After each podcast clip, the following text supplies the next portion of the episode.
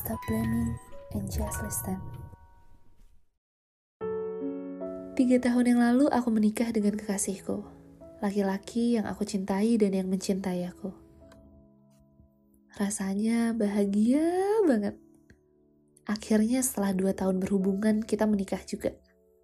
Walaupun memang karena kecelakaan. Yes, MBA. Married by accident.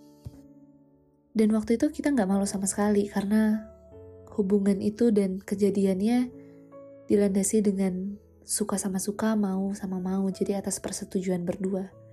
Dan kita juga nggak pernah tahu dan nggak tahu kalau ternyata jadi seorang baby gitu. Akhirnya pada saat itu kita memutuskan untuk menikah. Kita jujur sama keluarga masing-masing ya walaupun memang di awal tuh pasti dimarahi habis-habisan dijudge abis-abisan dan mau gak mau kita harus nahan malu gitu. Malu karena mungkin tidak terikat pernikahan gitu dan harus menyegerakan pernikahan itu. Kedua belah pihak keluarga ini setuju untuk uh, oke okay, akhirnya menikahkan kita. Aku merasa jadi orang atau wanita yang paling beruntung ya di dunia ini karena kebanyakan kasus seperti aku ini malah ditinggal gitu. Tapi kali ini calon suamiku dan keluarganya menyetujui gitu. Tanpa pikir panjang, ya akhirnya sepakat lah hari, tanggal, dan segala macam. Dan pada saat itu, pernikahan pun berjalan secara hikmat. Aku ngerasa bahagia banget dan aku yakin dia merasakan hal yang sama sama aku. Setelah pernikahan, hidupku bahagia, hartaku semakin bertambah, keluargaku harmonis, dari yang awalnya menentang pernikahan itu, hingga akhirnya menerima keluarga tuh. Menentang tuh maksudnya kayak ya ngeiyain tapi di dalam hatinya kan gak tahu ya. Sekelihatannya sih mereka sekarang udah ikhlas, udah bisa menerima. Selama aku hamil pun suamiku memperlakukan aku secara baik, manjain aku banget, dan Pokoknya dunia tuh serasa milik berdua aja. Bertiga deh yang selalu diri bayi, buah hati kita yang sebentar lagi akan lahir. Setelah kelahirannya, ternyata bayinya perempuan. Aku sempat mikir apa ini titipan atau ujian ya, karena dia terlahir atau tercipta dari hubungan yang belum halal. Akhirnya aku fokus menjadi ibu rumah tangga saat itu. Tidak kekurangan sedikit pun dari harta, karena suamiku benar-benar bertanggung jawab. Setelah kelahiran putriku, entah ada apa, suamiku berubah. Dia bukan lelaki yang aku dambakan lagi. Dia di luar ekspektasi. Perubahan ini tuh terjadi satu malam aja. Aku nggak ngerti, aku nggak tahu kapan pastinya dia berubah pikiran, merubah sikap dia yang pasti yang aku ingat ketika malam itu, dia memukul aku dan pergi memilih selingkuhannya. Aku tahu mungkin aku tidak secantik dulu lagi atau bahkan aku gak ngerti lah apa alasan dia. Yang pasti aku introspeksi diri dan aku membiarkan dia pergi. Seminggu berlalu dia gak pulang, dua minggu dia gak pulang, tiga minggu gak ada kabarnya Sampai ketiga bulan dia gak hadir ke rumah. Bahkan untuk nelpon nanya anaknya pun gak. Akhirnya aku mengadu sama orang tuaku. Ke mana ya? Terus ya orang tuaku bilang itu urusanmu. Jangan libatkan orang tua di masalah rumah tangga kalian. Selesaikan sendiri. Tapi aku bener-bener gak sanggup. Akhirnya aku cerita sama mertuaku. Malah bumerang yang aku dapatkan mereka menyudutkan aku, mereka menyalahkan aku, mereka menganggap aku tidak becus menjadi istri, dan salah sendiri, lo kan yang mau nikahin anak gue. Dan gak ada pembelaan sedikit pun. Jadi bener-bener lepas tangan nih dua keluarga kita.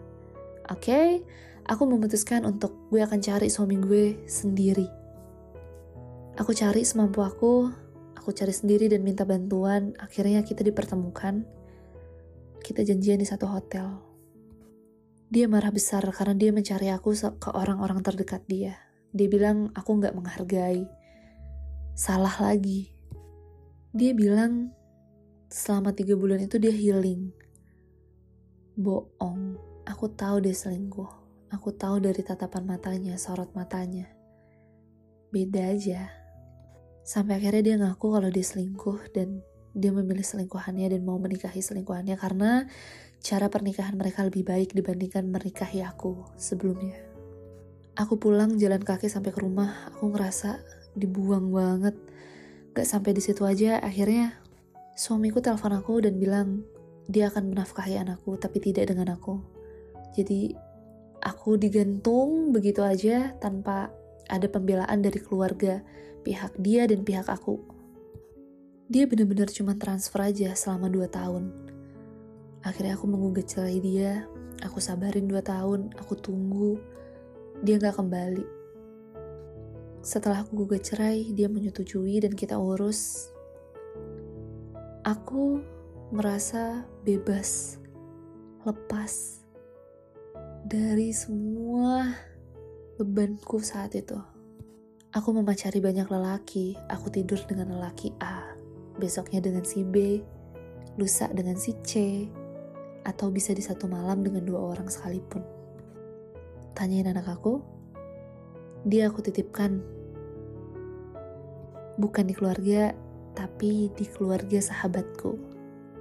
No, aku nggak jual diri, tapi aku hanya memuaskan hasratku aja. Tapi dengan banyak lelaki pastinya. Dan ya mungkin mereka sayang sama aku, jadi akhirnya mereka ngasih aku uang untuk uh, melanjutkan hidup gitu. Akhirnya aku kecanduan uh, minum obat-obatan aku ketergantungan sampai ada di titik aku lupa sama anak aku. Aku ngerasa aku masih sendiri gitu. Aku ngerasa buat apa sih ngejalanin hidup tuh pakai cinta gitu. Jadi cinta aku ke anak aku pun gak ada gitu setelah suami aku pergi tanpa kasih cinta sedikit pun sama aku. Apa dia gak inget pertama kali kita kenal? Apa dia gak inget perjuangan kita mertahanin semuanya, merjuangin semuanya? bukan ini kehidupan yang kau harapkan. Tapi ya, namanya juga hidup tidak akan sesuai dengan harapan. Tidak selalu ya. Seks bebas dan minum obat-obatan udah menjadi makanan sehari-hari aku gitu. Dan akhirnya setelah anakku besar, dia mulai sekolah, dia malu punya ibu yang mungkin pakaiannya sangat terbuka dibandingkan ibu-ibu teman-temannya. Anakku bilang, Bunda cantik kalau pakaiannya panjang. Bunda juga cantik kalau Bunda ada di rumah. Bunda temenin yuk. Aku mau nonton ini loh. Aku mau sama Bunda. Hancur sehancur-hancurnya hati aku. Malaikat kecil yang harusnya aku urus pegang tangan aku sendiri. Pakai jerih payah aku sendiri, keringat aku sendiri, malah aku titipin ke orang gitu. Demi sakit menutupi sakit yang aku rasain waktu itu. Dia rindu loh sama aku, tapi dia gak pernah nanyain ayahnya. Seakan tuh dia ngerti kalau dia gak perlu bahasa ayahnya. Sampai sehari, suatu ketika, aku tanya sama dia, kamu gak rindu sama ayah? Lalu dia jawab, ayah gak ada. Bunda jangan sedih ya. Ayah kan udah gak ada. Kalau ayah kangen, kalau ayah sayang, ayah pasti datang. Kalau ini kan gak ada. Kata-kata itu keluar dari anaknya sendiri, darah dagingnya sendiri. Dan itu menjadi kekuatan buat aku. Aku stop. Aku stop berhubungan dengan laki-laki mana pun. Aku stop dari obat-obatan terlarang. Setiap kali aku mau runtuh hati aku runtuh hati aku sakit diri aku hilang arah aku selalu lihat wajah anak aku dia satu-satunya penguat hidup aku aku punya pesan buat anak aku nanti mungkin kalau dia dengar cerita ini. Terima kasih anak kamu sudah menjadi penolong mama penolong bunda penolong ibu apa pun sebutannya nanti. Kamu berhasil bikin bunda kembali ke kehidupan yang seharusnya. Ditinggalkan bukan berarti harus hancur, tapi mungkin itu perbuatan atau balasan dari Tuhan untuk selalu mengingatkan kita. Terima kasih, anak.